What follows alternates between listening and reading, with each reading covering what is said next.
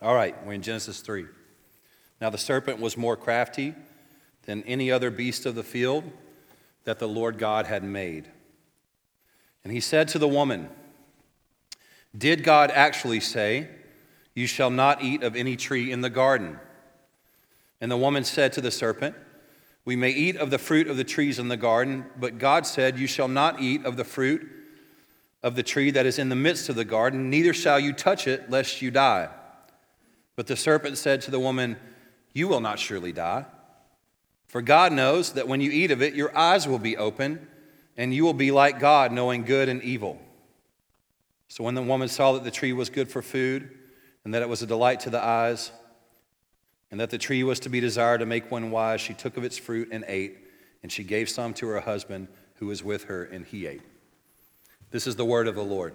You guys can have a seat. So glad you guys are here today. If I haven't met you yet, my name is Ben. I am uh, one of the pastors here, get to serve as uh, lead pastor here in Frontline Shawnee. Any guests in the room, man, we really are honored that you would be with us today.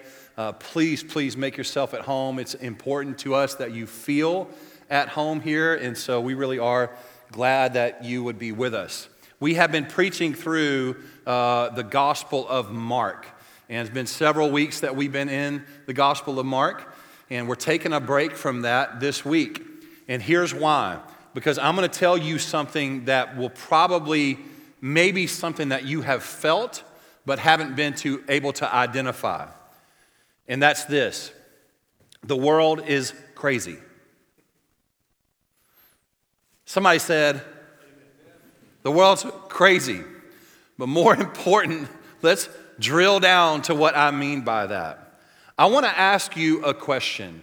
We're going to diagnose some of what we mean by the world's kind of lost their mind. I think most people would agree, yeah, it's a little crazy. It's a little crazy out there. But we have trouble kind of recognizing the craziness inside of us.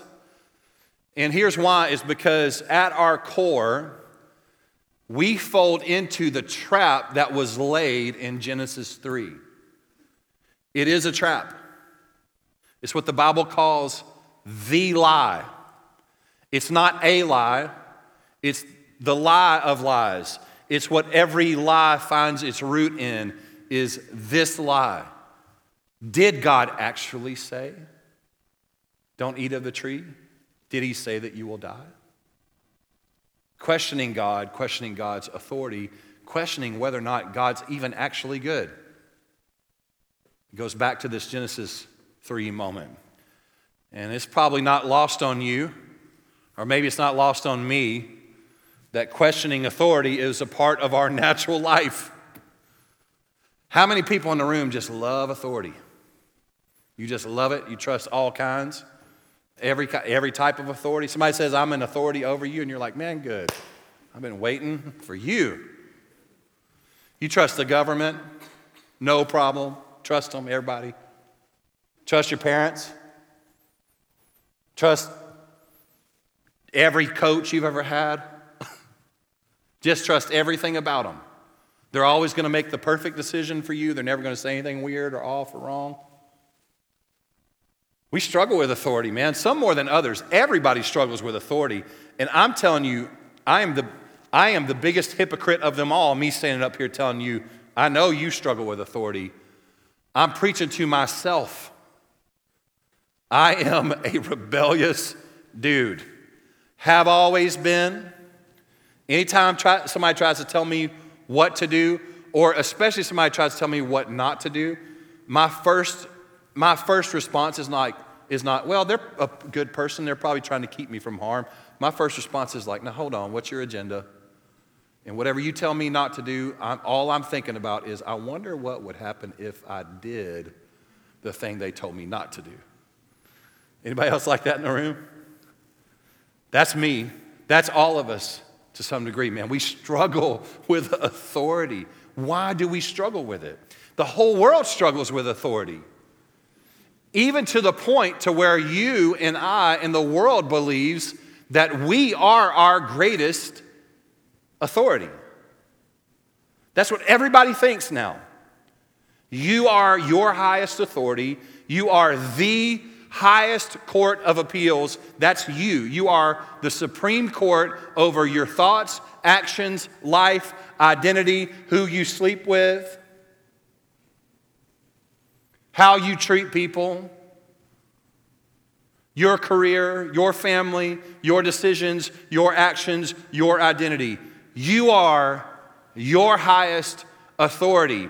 And you have to do whatever you have to do in order to make yourself have a full life. And the only way that you can have a full life is if you decide what's good for you. And when anybody comes and tells you different, that you're wrong, that that's going to harm you, your job, because you're the highest authority, your job is to refuse them and to say things like, that's oppressive, that's abusive. You cannot tell me what to do, how to live, how to act. I decide that for myself. Why do we struggle? And we don't just struggle with bad authority. I mean, bad authority is one thing, my goodness, and let me be the first to admit not all authority is good authority. As a matter of fact, every human being who's ever been in authority over you, including this one, every single one of those people needs a Savior. They're not always going to say the right thing. Sometimes they won't say anything that's good at all. Sometimes they'll just say wrong things. You know why? Because we need a Savior.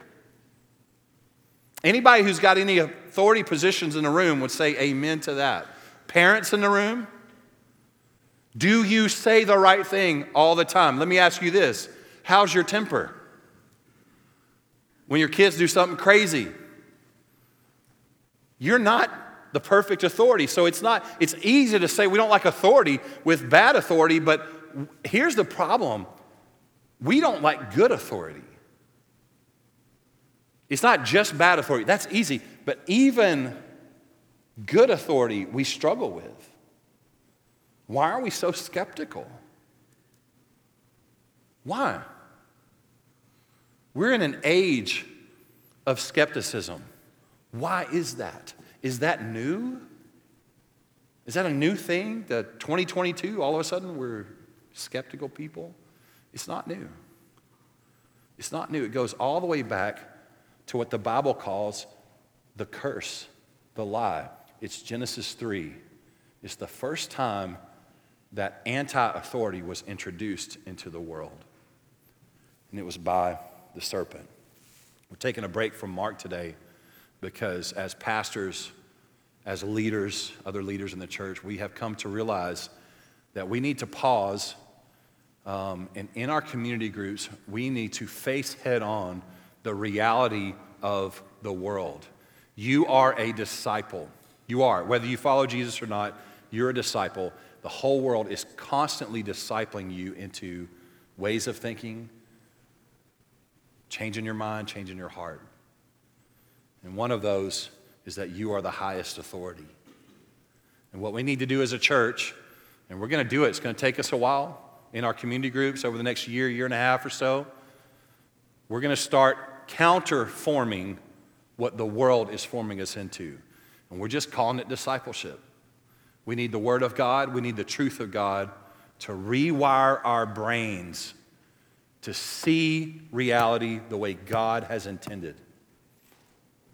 The most important thing we can do is learn about and submit to the authority of God and say, Yes, we follow Jesus, we follow Jesus. It's different than the world. So today we're pausing, man. We need to get to the bottom of this authority thing with us. Let's look at the Bible to help us get there. I want to talk about God's authority. We first see it in the very first verse of the Bible. It's Genesis 1 1. God shows us his authority in the beginning of time. Think about those words. He says it here In the beginning, God created the heavens and the earth. In the beginning, God created the heavens and the earth. Notice that what is not said is that in the beginning, God Himself was created. God has authority, and it's marked even in the first verse of the Bible. And we see it in two primary ways. First is his nature. God was never made. Nobody ever came up with the plan, God. Nobody ever drew the blueprints for God. There is no God outside of God. If someone had created God, that person, that thing would themselves be God. God Himself, Yahweh, was never created. Time began with God, He invented it. Time is something that you need and that I need. God exists outside of time, He is eternal. He's also all powerful. He's also all knowing. He has all the power, he lacks no power. He is also all knowing, he knows everything. God is also everywhere at once, all the time. He's also never changing. All powerful, all knowing, everywhere at once, and he does not change. This is the nature of God. He stands alone. There's no one next to him. Nobody made God. God is creator. He is not his creation. Listen to me. It's simple, I know, but you have to believe it in your heart. God is not his creation, he is different than his creation. We see it in his nature, we see God's authority in his action. Genesis 1 In the beginning, God created, not anyone else. God initiates, He doesn't react, He is the initiator. Jesus Himself is the beginning and the end. He's the author and the perfecter of our faith. Some of you wonder today why you don't have faith. It's because you haven't gone to Jesus. And maybe your faith struggles. I don't know. And there's, listen, there's nothing wrong with doubting. Everybody who's honest doubts. Where do we go with our doubts? We go to the starter and the finisher of faith. You cannot have faith outside of Jesus. You can't have faith in Jesus outside of Jesus. He's the author and perfecter of our faith. Jesus is. He is not his creation. He does not react, he initiates. God did not wait for man to sin before he started writing the plan for salvation. God didn't all of a sudden say, oh no, Man messed up. We did not see this coming. And then go back and like to the drawing board again. It was already drawn. He already knew he is all knowing and all powerful. Do you understand? He does not react. God is the author, not a character. He's the potter, not the clay. We were created. We are creature, not creator. We are a character, not the author. We are clay. We are not the potter. You are clay. You are made to be molded. You are constantly being molded. If not by God, then by something else. It's easy to say yes to all these things in the church setting, but what if reality stopped right then?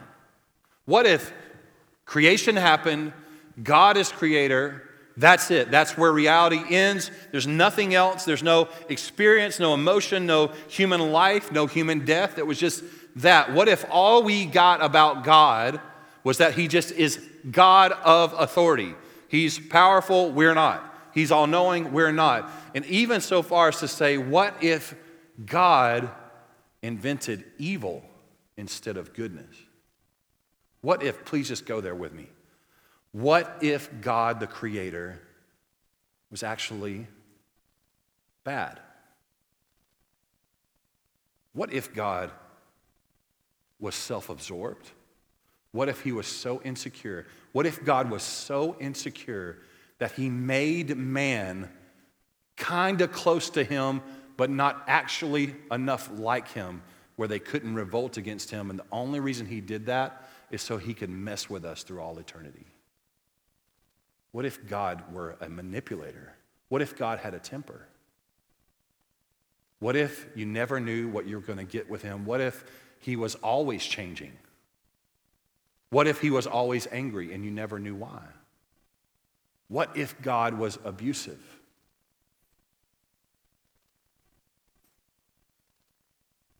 What if he made you for eternity just to fulfill his selfish, gross, evil needs?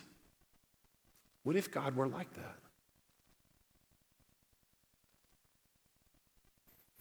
The third thing you got to see about his authority, and it's the best news you're going to hear in your life God is good. His authority is good because God is good. There's this refrain that happens time and time again in Genesis 1. After God, the good creator, creates everything, afterwards he would say this phrase It was good. It was good. In Genesis 2 comes man, the creation of man. God's nature shines even brighter. He's not just good now, we see. God is good, but He's also a sharing God. And He's also a giving God. And He shares with us His image. What a God. He gives part of Himself to us. He's not so selfish and self absorbed that He's the only one that can have part of His image.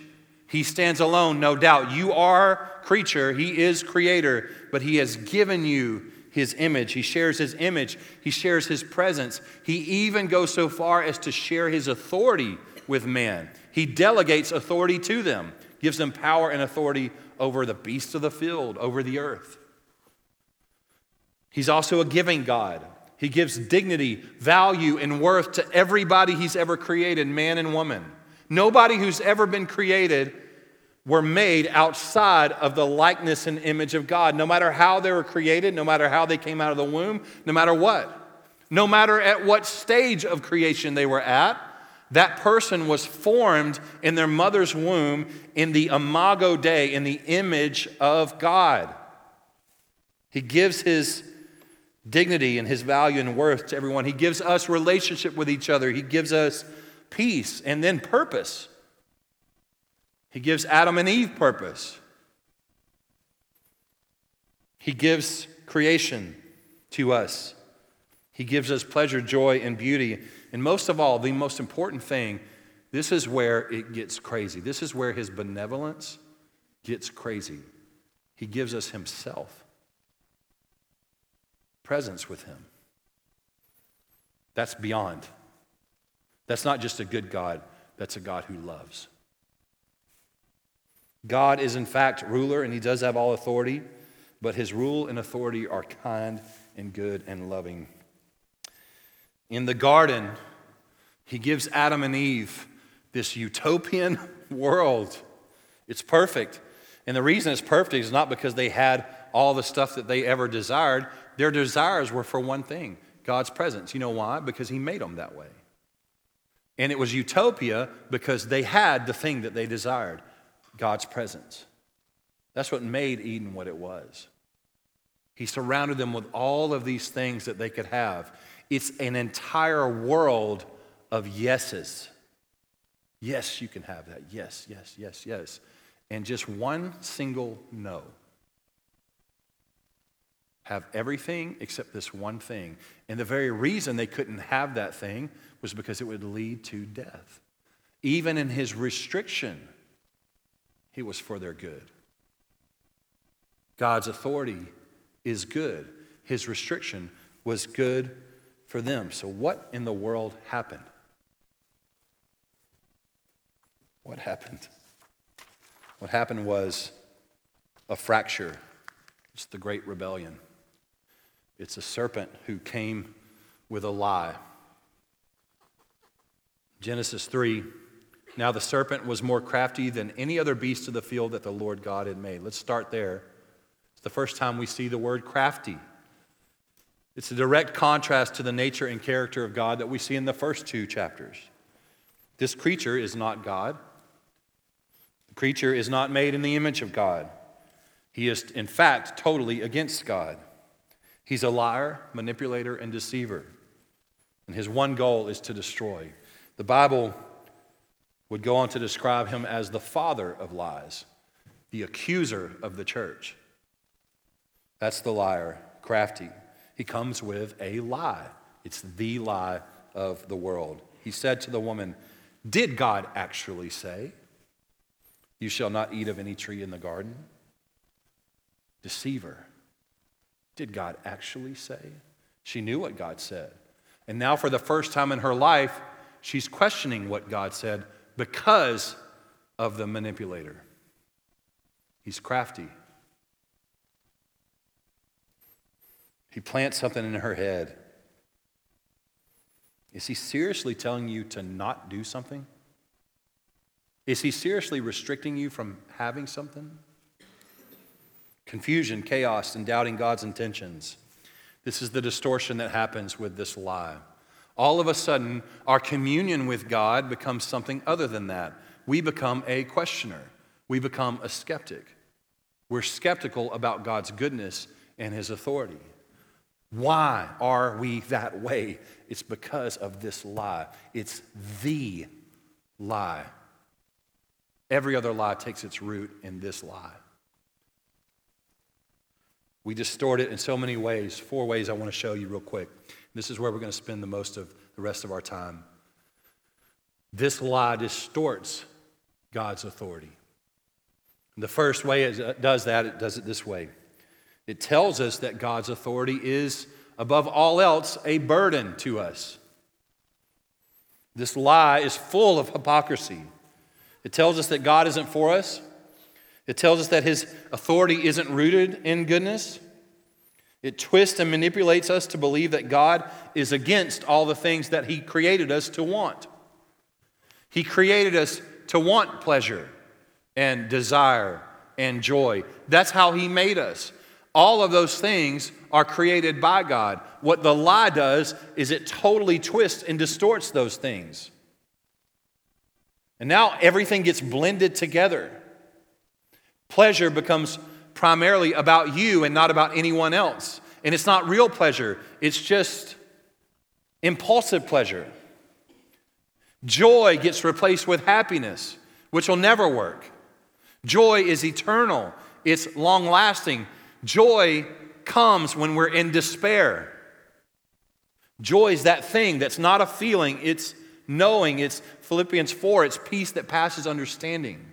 Joyfully make your request known to God. It's not just happiness, everything gets distorted. The authority of God is a burden to us in this lie.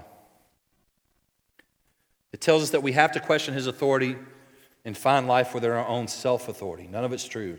The second distortion is this that God's authority doesn't really apply to you.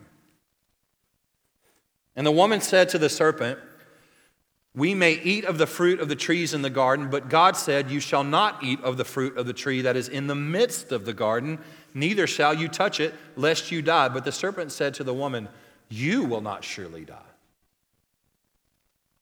God's authority doesn't really apply to you. Notice her innocence.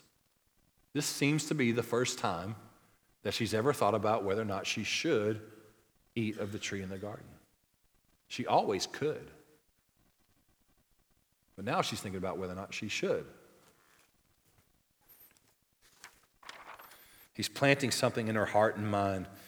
And now he's gone completely against God in every way. He's convinced her that God has lied to her and that she is somehow mistaken and that he did not actually mean her.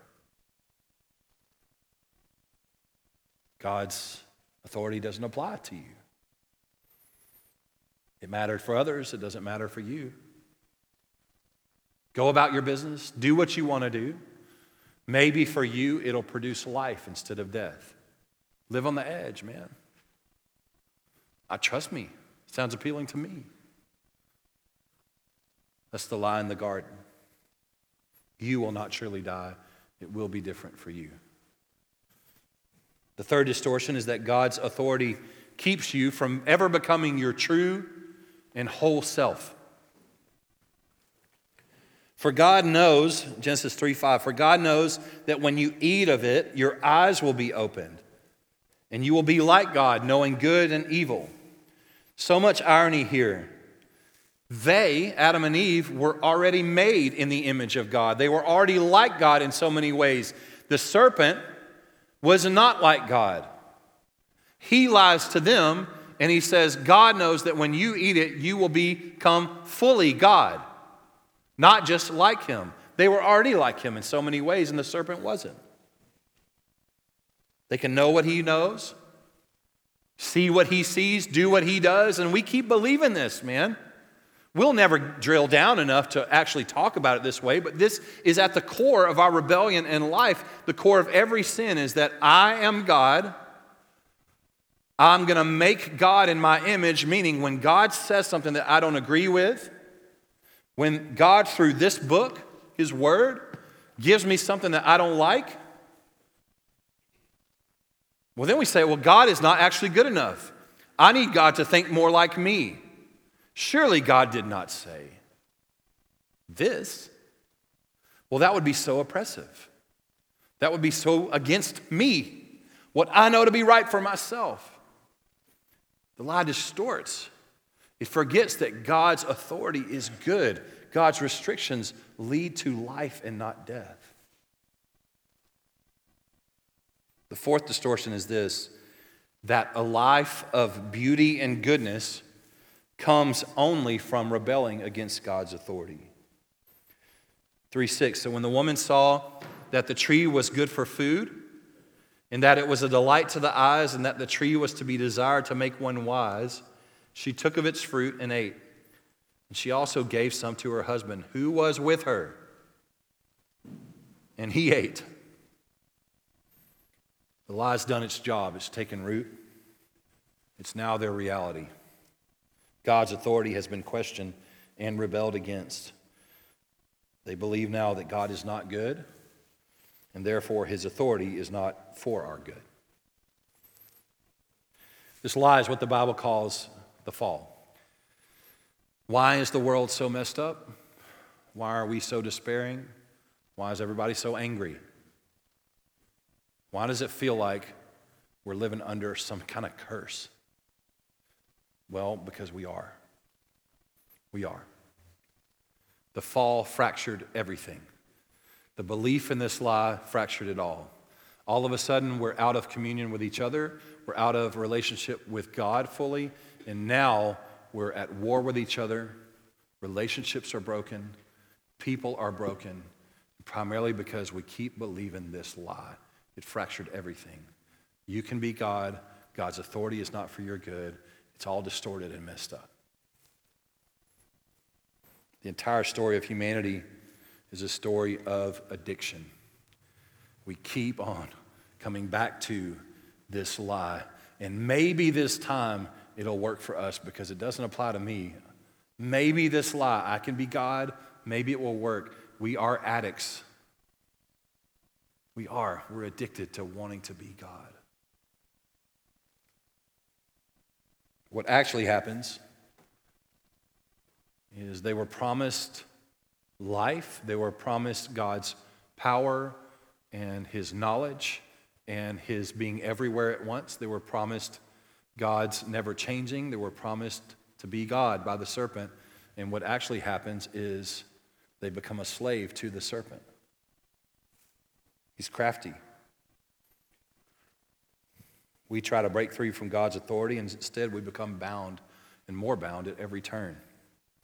What we thought would give us life gives us death instead. Instead of life, instead of more pleasure, pleasure gets distorted and full of danger and pain. Instead of work being good and worthwhile, it becomes mixed with depression and anxiety and workaholism and laziness. Sex becomes selfish and unsatisfying.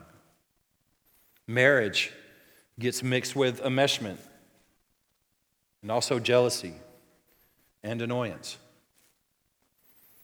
Love bends towards obsession and idolatry. Wine gets mixed with addiction. The most ironic thing is that Adam and Eve, and this is probably the saddest part, they never did actually escape God's authority. God is still God. Even in their rebellion, God remains God. They're still creature, He's still creator. What happens instead is they miss out on all the benefits of His authority, and death enters in.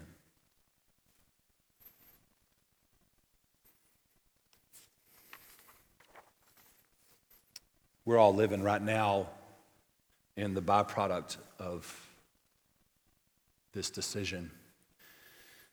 The Bible describes Adam as the representative for all of mankind. Adam sinned, and we sin. Adam died, and therefore we died. All of us are in the same struggle as Adam and Eve. There is still a liar. We are still buying the lie.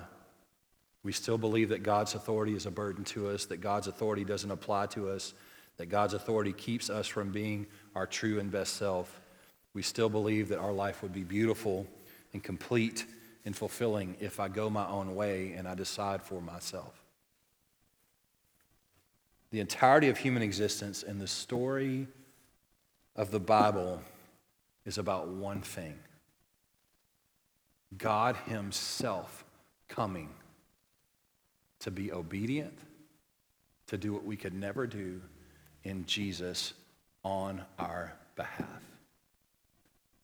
The gospel itself is about Jesus coming as a new and better Adam to reverse the effects of the curse and to restore us to reconciliation to the Father.